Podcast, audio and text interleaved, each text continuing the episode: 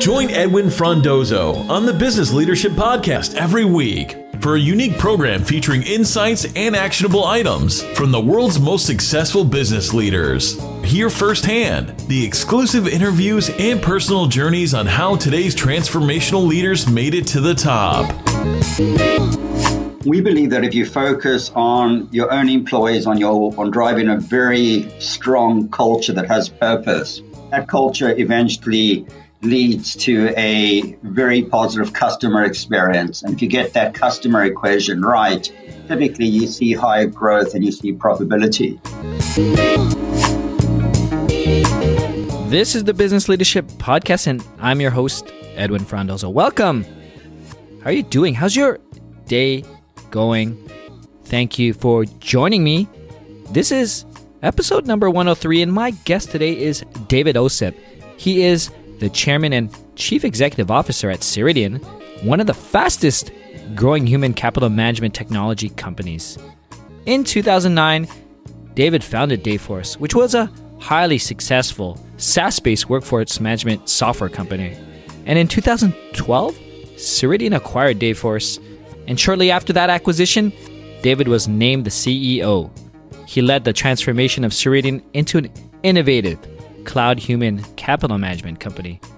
And in this episode, which was recorded on February 27, 2019, you will learn how David successfully transformed Ceridian's culture from one of survival to one of innovation. The three ways to encourage every member of the organization to communicate and embody the culture, core values of the company.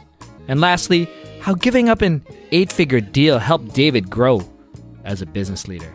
This episode is brought to you by Slingshot VoIP, a leader in business voice AI technologies that help companies understand what the customers are saying when they're calling in. The Business Leadership Podcast is a friend of the ITWC Podcast Network and supported by our media partner, IT World Canada. Thank you to those who have left a rating and comment on Apple Podcasts. I really appreciate it. This latest one from S.L, and they write, as a professional, I find this podcast so helpful.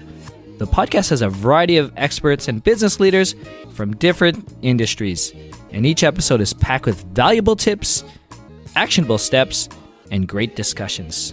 Thank you, S.L. I really appreciate you, your support, and kind words.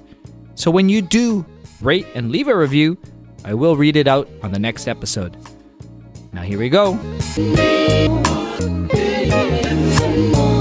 Welcome to the Business Leadership Podcast, David. Welcome to be here. Well, I'm super excited. Um, for those who are are listening, this is actually a little bit of a short story. It was about a one year, at least, uh, to get you on the show. So I'm super excited to have you, David, uh, to get you into, you know, just to learn more about you and your your story. But David, I'd love it if you could share with us who you are and what you like to do when you're not growing and scaling businesses. Well, uh, that's a bit of a wide question. Um, well, uh, first, I, I, am a dad. I have two wonderful kids, and uh, I'm an avid cyclist. And when I'm uh, not uh, kind of heads down at Ceridian, um, either driving carpool for my kids, taking them to their sports and activities, or I'm on a bike usually climbing a mountain somewhere. Oh, wow. That's amazing. I, I could definitely relate to the fatherhood. I, although my daughter's uh, about two and a half years old. So, but I do a lot of uh, quote unquote carpooling, AKA going to daycare. Um, what's the last mountain you climbed with your, with your bike? Uh, I, I just came back from our President's Club, which was on the Big Island in Hawaii this week and uh, climbed up a few of the big hills over there, which was uh, interesting. Amazing. I, I can't even imagine the views that you were able to take in at the time. Lots of lava, lots and lots of lava. That's great. Um, David, let's just jump right into it. Um, if you can share with us maybe a difficult decision um, that you had to make that allowed you to significantly grow as as a business leader. Maybe it was something in your earlier career, or it could be something present as well. You know, if I think about the Ceridian and the Dayforce story, um, one very difficult decision that we made right at the time when we were bringing the two companies together uh, was we had won a very large prospect, a $10 million uh, uh, deal for a European company. And we had to make the decision whether we could uh, invest in bringing the companies together and the kind of the partnership between Ceridian and Dayforce, or whether we should do the the uh, take the large sales opportunity.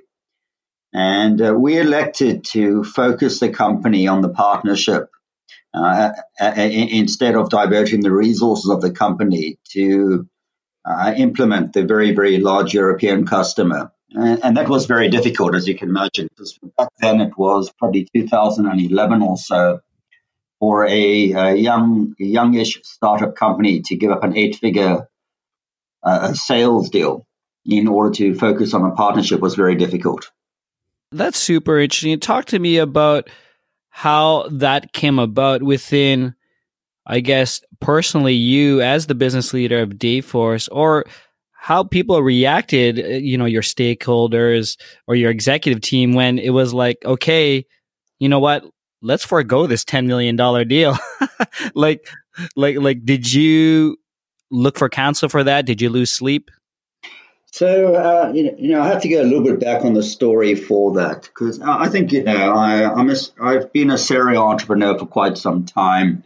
Mm-hmm. Uh, I, I, had started Dayforce in 2009 when my non-compete from my prior company had expired. And what really had happened at the last company was that I ran out of addressable market. Uh, at the prior company, we did workforce management solutions for very, very large companies.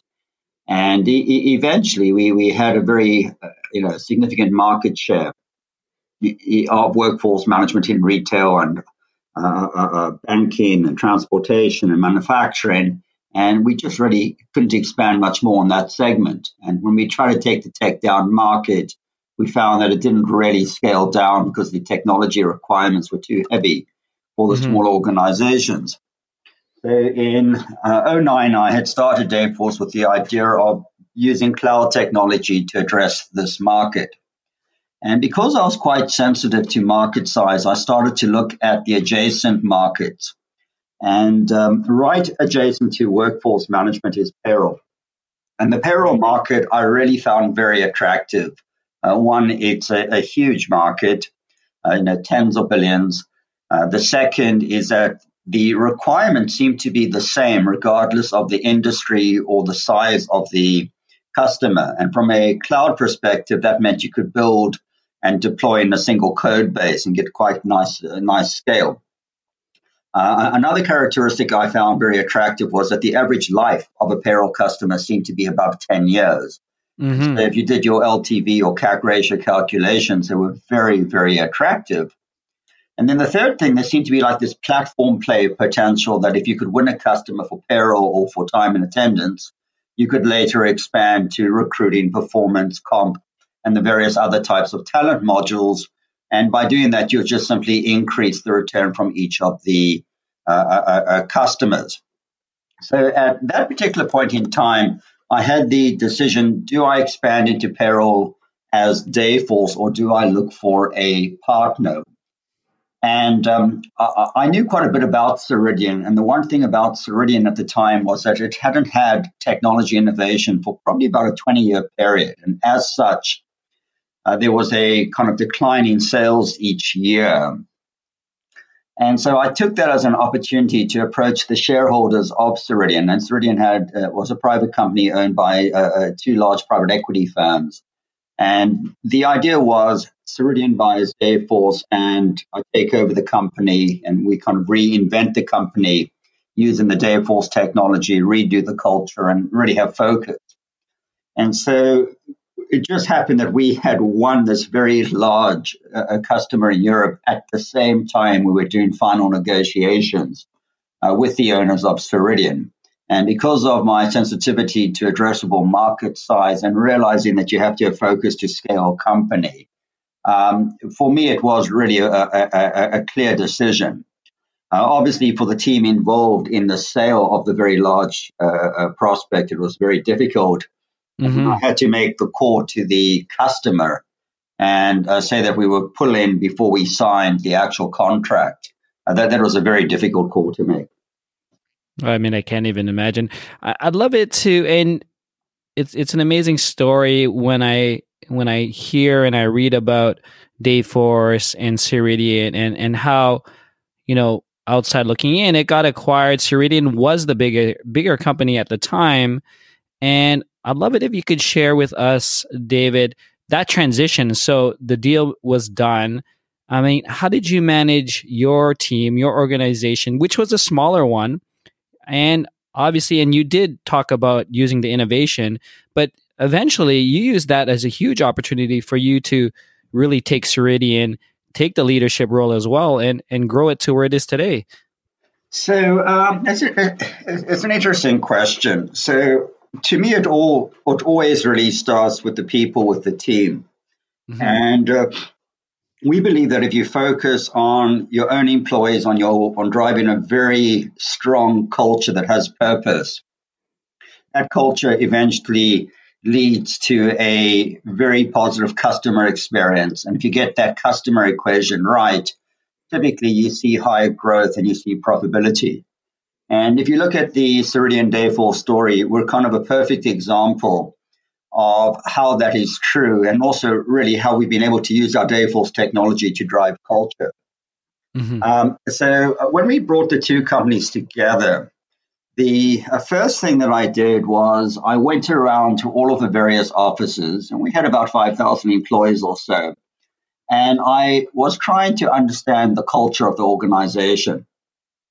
And what I really found was that within Ceridian, there was a culture of survival. Because uh, as I mentioned, the sales had been declining at the time Uh, by about 10, 15% per year. The response of the owners was really to reduce the workforce each year to keep the EBITDA um, or the profitability levels where they needed to be to from a debt perspective. And that left people really concerned about their jobs. So, what we did is we created a new brand promise for the organization, and we chose Makes Work Life Better. So, the idea that anyone who would use our products or services, their work life would be improved, whether you were the CEO or whether you were a frontline worker. And then around that, we specifically chose values that helped us uh, deliver on that promise. And we were very specific in the values that we chose. So we chose things like um, optimism. For optimism, we defined it as uh, optimism is a planned behavior. It starts with careful preparation, and that preparation leads to knowledge, and that knowledge creates confidence, and that confidence leads to success, and success is reason for optimism. And then we then we further would clarify it. Would say if you're optimistic but you're not properly prepared, that you haven't done the diligence, well, then you're you're you're an idiot. Uh, you're not going to be successful. Yes. And um, we the the creating of that brand really uh, served as an anchor to align everyone to, together and to attract some very strong people into the organization. And we also found that it resonated really nicely uh, with our customer base. And the results have been great. I mean, since the, uh, the time that we brought the company together, the compounded annual growth rate of Dayforce has been very close to 60%. And that's, that's over, I think, about a six year period or so, which is really, really tremendous. And uh, I think, you know, we, we took the company public on the New York Stock Exchange last year in April. And uh, that's gone very, very nicely as well. I mean, that's amazing. And you, David, you mentioned a couple of things that I want to really dig into a bit more, um, just just for the benefits of those who are listening today. Um, you talked about understanding what the culture was, and you found it was a culture of survival. Um, I'm wondering, as you were working to create this new value system, this core values, these new core values, how did you or how do you encourage your executive team and also the rest of the organization to really communicate these new core values of the company? So we um, we took this very seriously, and uh, it, it, starts, as I mentioned, with the brand promise, and then the values surround the brand mm-hmm. promise. Think about the brand promise really as your bullseye. Uh, what we actually did is we did training of the executive team on it. We uh, created a book called Our Way, and Our Way captured internal and customer stories about how living our values had led to success. And we then obviously uh, took the book and we uh, uh, distributed to all of our employees.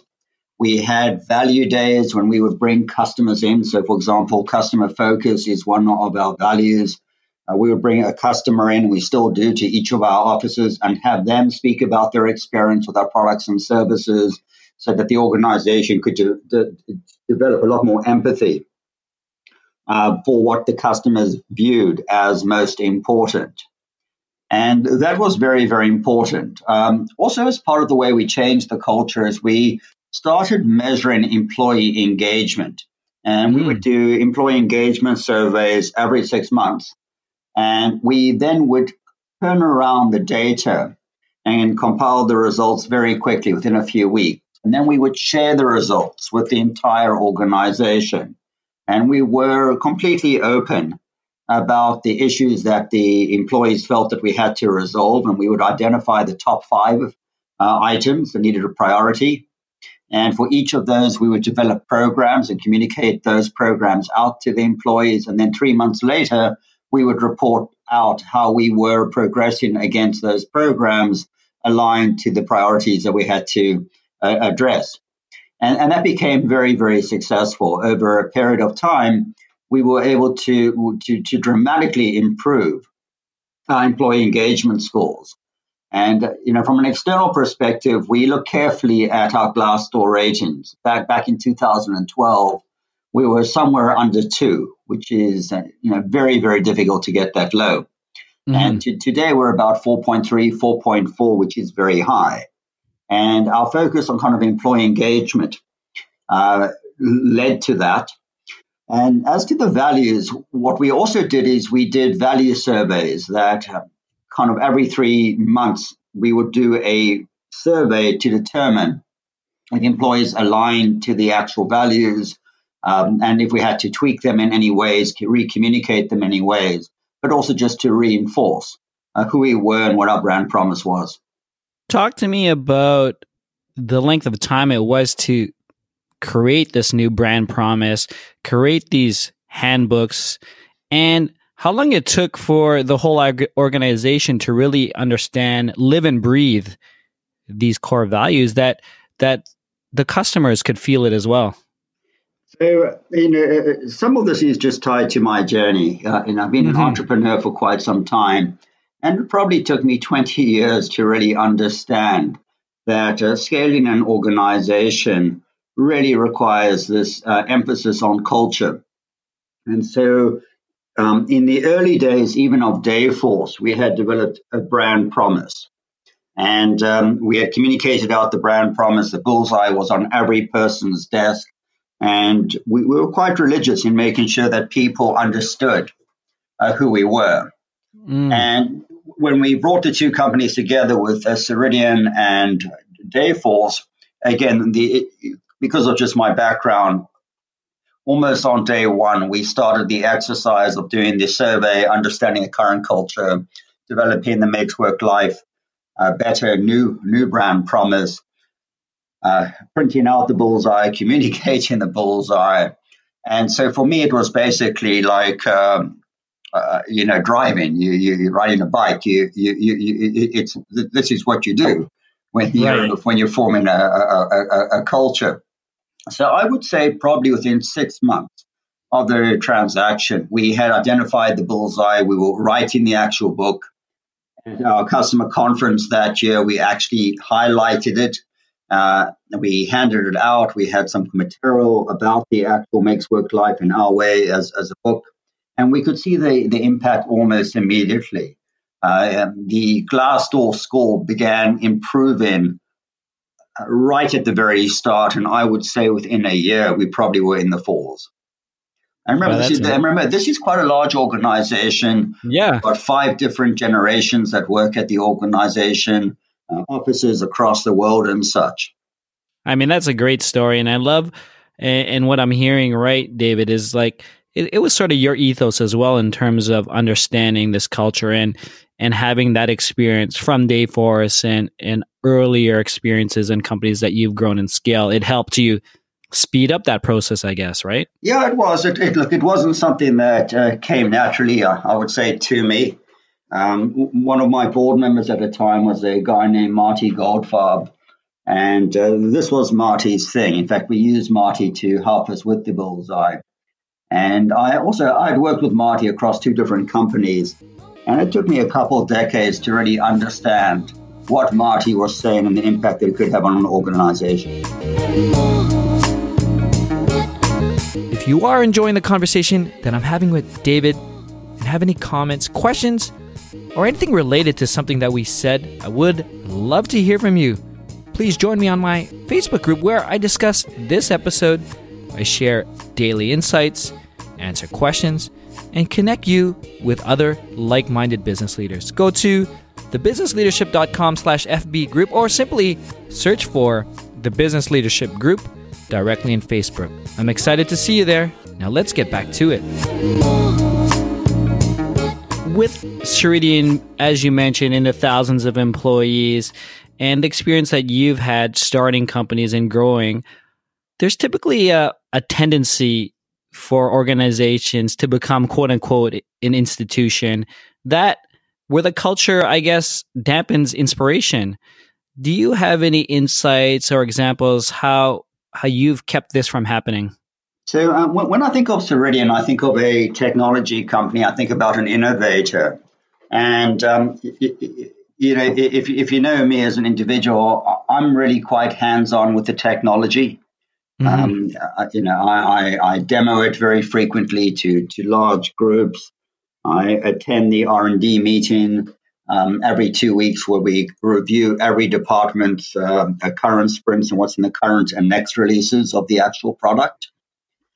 And um, that kind of technology focus from a leadership perspective really does keep the emphasis on the company being agile and being being nimble and being able to stay ahead of the competitors in the space. And for us, we lead with our technology. Um, you know, if the, the, the way we really entered it, when I was looking at the the industry back in 2010, uh, as I mentioned, I found the industry really attractive in terms of size, life of customer, and the potential for a platform play. But what I really needed was a vector to enter the industry, a way of differentiating. And the way I did that was through research. I um, observed payroll people, spoke to a lot of payroll people. And what was clear was that the workflow used by competing or traditional systems was not optimal. Effectively, the way that all uh, uh, uh, payroll other payroll competitors work is that they have separation between time and attendance and payroll. Time and attendance is where you effectively clock in, clock out, and where your regular and overtime and premium hours are calculated. And that would be in one system. Mm-hmm. And the data would reside in that time and attendance system for the duration of the pay period plus one day. So if you were on a two week pay period, for 15 days, the payroll people wouldn't be able to view the data, audit the data, enter in adjustments. Instead, they would have to wait until the end of the pay period, wait for the supervisors to approve the time, and then the data would be exported and imported into the payroll system.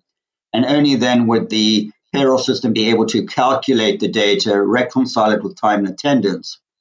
And then the payroll people would only have a very short window, about a day, to do everything that they're required to do before they would have to fund the payroll. And, and that wasn't enough time. In fact, payroll people used to tell me that they commit pay when they ran out of time, not when they were ready. So the oh, idea, oh, wow. we, so the idea we had in 2010 was, well, why don't we just combine time and attendance and payroll and HR and benefits into one? So there's one database, one rule engine, and anytime any data changes, whether it's a punch in, punch out, or an HR record change, we could recalculate the net earnings. And if we did that, we could radically change the workflow for the users, you know, make work life much better for them. And that became kind of the genesis of Dayforce, and it's been hugely successful. You know, since um, we released the product in probably 2013, we've taken live um, over uh, uh over um, uh, 3,700 customers, and as I mentioned, the growth rate's really been tremendous. Uh, last year, last quarter, the uh, growth rate was, I believe, about 38 percent uh, you know, year over year. So we, we're very, very happy with the results and it kind of comes back down to that emphasis on technology, on innovation.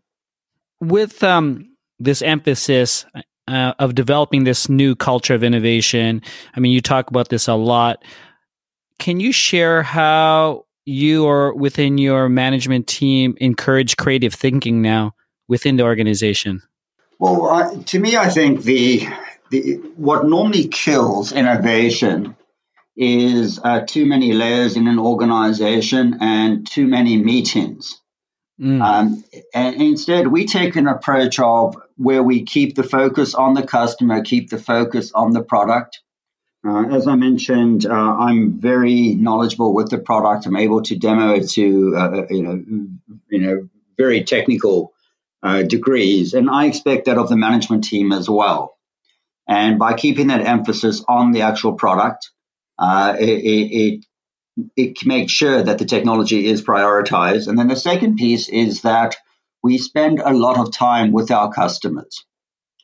Uh, so uh, probably about 20, 25% of my time is really going around and I meet customers and I have dinners with the customers.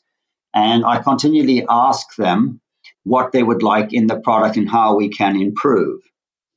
And that's very uh, uh, impactful.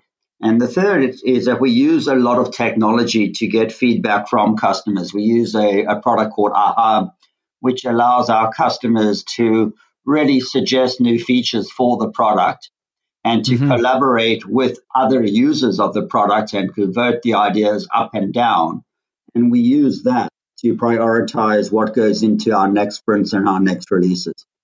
I appreciate you sharing that. I've read David in the past where you had this mind shift in terms of your focus, and you mentioned it real quickly at the top about keeping your employees happy um, by providing them all the resources and tools they need to be successful. I'd love it if you could share how this has translated to the over success of your current business, Ceridian, and also the companies you ran in the past. So look, it's been an evolution for me. Um, my, my first company I had sold to a, uh, a bank. It did uh, risk management and pricing for, for commercial banks. And at the time, the company was me, and I, I had the belief that um, you know if you were a maverick, you would be very successful. Mm-hmm. And every company I've had uh, since that uh, has obviously grown bigger. Uh, but what became very clear to me was that you cannot scale a company with mavericks. Uh, it, it, comes down to having that culture and that purpose that draws people together. And then you have to have very strong leadership. And it took me a while to learn this as well. Leadership is not about telling people what to do. Uh, rather, it is understanding who's on your team and what the goals are for each of the members of your team. And if you're a good manager, you should meet with each of your people on a very regular basis. And you should make sure that they are working towards their personal goals. And you should be an advocate for them. And if you do that, you land up with a wonderful team and very high engagement. And you land up with a very good organization and people stay within the organization. And so that, that was a bit of a learning. And um, within that Ceridian, we, we really try and enforce that. Uh, one of the measures that I would focus on would be your uh, regrettable turnover. Mm-hmm. And uh, for a good organization, you typically want to be under 5%. And Ceridian's uh, you know, is exceptional from that regard. And that comes down from really enforcing this idea uh, that managers are the advocates of their teams. Being in the technology forefront, um, David, I'd love to get some of your thoughts and insights about the future of work, specifically how leaders, managers um, will manage the employee experience with the rise of you know the distributed workforces, new innovations and technologies like like AI. Where do you see the work of uh, the future of work going? So, when, when I think about the future of work, I think there's going to be a distribution shift between uh, people who work for themselves and people who work for organizations, which is uh, one trend that we see uh, happening already. And uh, the second piece as well, because there are technologies like Dayforce, and again, uh, Dayforce is differentiated in that it has this continuous calculation engine, which means that if I clock in for a day and clock out for a day, when I clock out, the system has calculated my net earnings. And in fact, within Dayforce, we allow you now to access those earnings. So you can do what we call on demand pay. You don't have to wait until the end of the pay period.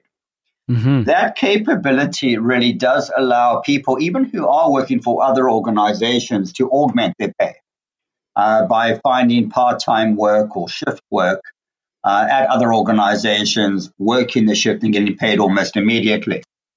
And so I think you're going to see changes in the way that people are paid. I think there's going to be a movement away from those weekly or bi weekly or bi monthly payroll cycles to you, you, you work a day, you've earned the money, you should be you should be able to access your net earnings. I think that's one change. Um, I think there is going to be a shift to more of the uh, gig workforce or the uh, independent contractor workforce, and technologies again like us uh, will allow organizations to determine how much the person is owed, and at the same time uh, pay people with inside all the various and very complex regulatory uh, uh, requirements that ha- that are at the state and at the um, the the provincial federal levels. Uh, so you can make sure that you're paying the the the correct uh, SUI and you're paying the correct WCB and minimum wage rates and overtime rates and all all, all of that. Um, and then obviously there is going to be a change with AI uh, or the use of other types of predictive technologies that in some ways predictive tech um, can do a certain tasks today better than I think people can do themselves. Uh, things that have to do with things like uh, image recognition and things and, and, and etc. And as those technologies keep evolving, uh, obviously there to be certain job functions that might be impacted. But at the same token, I think there'll be other opportunities created, particularly around servicing uh, uh, of people that will, be, that will become present. I mean, it's definitely a fascinating time when we are thinking about all these things. And David, you being within that center in terms of the technology that enables a lot of this, um, do you have like how do you manage your team or your management team thinking about that as well as maybe your organization might have to evolve in the, managing this new type of workforce? Uh, has have you gone into any thinking about that or thoughts? Well, we're very focused on kind of the gig workforce and different technologies such as a digital wallet and uh, on-demand pay, which we believe are going to become tenants of the, uh, the, the future of work. And so we have R&D teams and product teams uh, very focused on delivering those types of solutions. In fact, uh, within Ceridian, we now offer our own employees on-demand pay. Uh, mm-hmm. You know, using the, the Dayforce application, so we've uh, we've adjusted to that. Uh, in terms of predictive technologies, we have a large customer service organization, and so we're now are beginning to use various types of bot technologies. Mm-hmm. Uh, within the Dayforce platform as well, uh, we've taken advantage of the advances in uh, natural language processing tech, so all the various voice platforms, uh, you know, whether it be Google whether it be uh, Alexa or Cortana. Uh, and on our mobile apps now, you, we have the Dayforce Assistant, which is a voice-powered bot. So you can actually now use the, the Dayforce app and you can say, hey, Dayforce, when's my next shift? Uh, hey Dayforce, uh, can I trade my shift with someone? Uh, hey Dayforce, can I take a, a, a, time off on Friday? And the, the system comes back with a, a, you know, a proper answer. So if I say, can I trade my shift? Um, it will come back and say, these are the people most likely to accept. So there's an you know, engineer that determines what the person is trying to do and where it, where it needs to go. Uh, so it's we're very you know, thoughtful about the future of work, um, both in the delivery of our products, the use of those uh, new technologies in our products, but also in changing our own organization. That's really cool. I, I, love that you're you're talking to your own uh, products now yourself within your own organization. Um, David, what advice would you give to those who are currently looking to growing their their executive or leadership team? So that's actually a, a more of a challenging question than what most people imagine. Um, leadership is leadership changes based on the size of the organization. Mm-hmm. And what I found in the past is that uh, uh, leaders who are able to scale companies, say, to the $100 million level, may not be the right team to go to the $500 million level. And those people who might be tremendously successful at the $500 million level may not be able to um, develop the structure and the processes and the, and the scale required to go to the billion dollar level. And so, if you're building out your leadership team, you, you have to be very uh, uh, cognizant about finding the right person for the scale of organization that you're at. Um, and I, I, made this mistake uh, years ago when I, I had a, a prior company. And, and that prior company, you know, it did very well. We went from a zero to about $100 million in about three years. And uh, we had some VC funding in the early part. And the VCs had insisted that we hire a very experienced uh, EVP of marketing. And we hired a, a person from IBM. And it, it, the person, although very, very capable, wasn't the right fit for the size of the organization at the time. At the time, we were just a few million dollars. And um, we, we kind of made corrections uh, uh about the organization we, we, were able to be successful. But that was a example where we hired an ex- exceptionally uh, uh, uh, uh, capable person, but just not the right person for the size of organization that we were at. And so when you're building out your leadership team for every hire, make sure that you are bringing in the best person that you can find for the scale that you are. Uh, the second uh, piece of advice about leadership is that there is a difference between a exceptionally competent individual contributor and a good leader, a, a good manager. And and sometimes good managers do not become, uh, sorry, good individual contributors do not become uh, managers. And as you're promoting people into that role, you have to make sure that they are making that transition properly. And if not, you have to make adjustments. That's great. Fun, fun question, David. If I were to ask any of your teams, it could be past or present, colleagues, stakeholders, peers, what's the best leadership quality that David possess? What do you think they would say? Uh, again, a difficult question. Um, you know, from my perspective, I would say I'm just very persistent. Mm-hmm. Um, in, other words, um, if there's a project, uh, if there's a customer, uh, if there's an issue, I, I, I will uh, stick on it until it comes to resolution. And, um, you know, it takes a lot of energy to do that. So, what else, David? Do you have any other special projects, initiatives, or it could be something fun, another mountain that you're looking to climb, something that you're really excited about and looking forward to? Well, you know, the continual expansion of Ceridian is something that we find very exciting. Uh, continued growth of the organization, uh, the use of the newer predictive text inside the actual product, and also the work that we're doing around the gig economy are all uh, pretty exciting.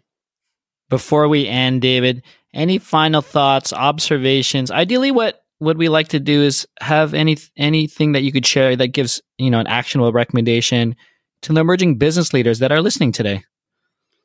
Uh, the one piece of advice I would give is if you are scaling an organization, you cannot overemphasize focus. Uh, I, often I see uh, companies that are scaling that take on too many disparate uh, uh, projects. And if the projects don't align well together, you aren't going to get scale. If you don't get scale, uh, you're not going to be able to grow your company. And so just making sure that you are really, really focused.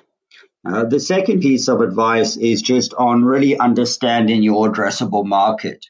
And if you're looking to grow a large organization, it's very, very important that you select a market where the addressable market is exceptionally large. In other words, you're looking for a, a addressable market, preferably in the tens of billions of dollars.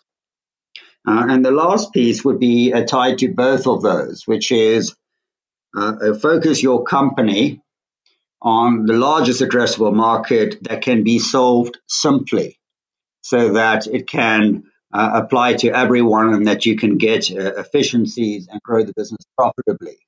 In other words, don't choose the most difficult problem, choose the simplest problem that you can solve for the most amount of customers.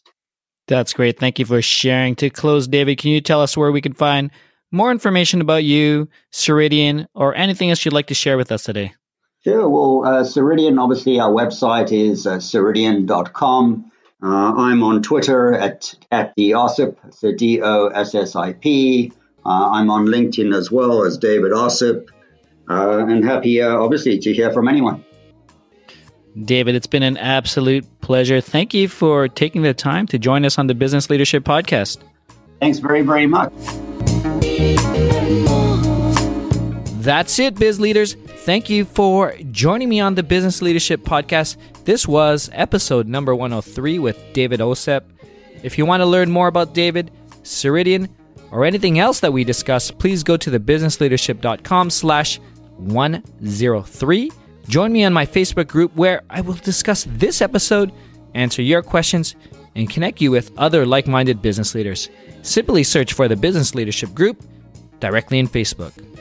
And lastly, if you haven't done so yet, please subscribe and rate the podcast on Apple Podcasts, Google Podcasts, or Spotify.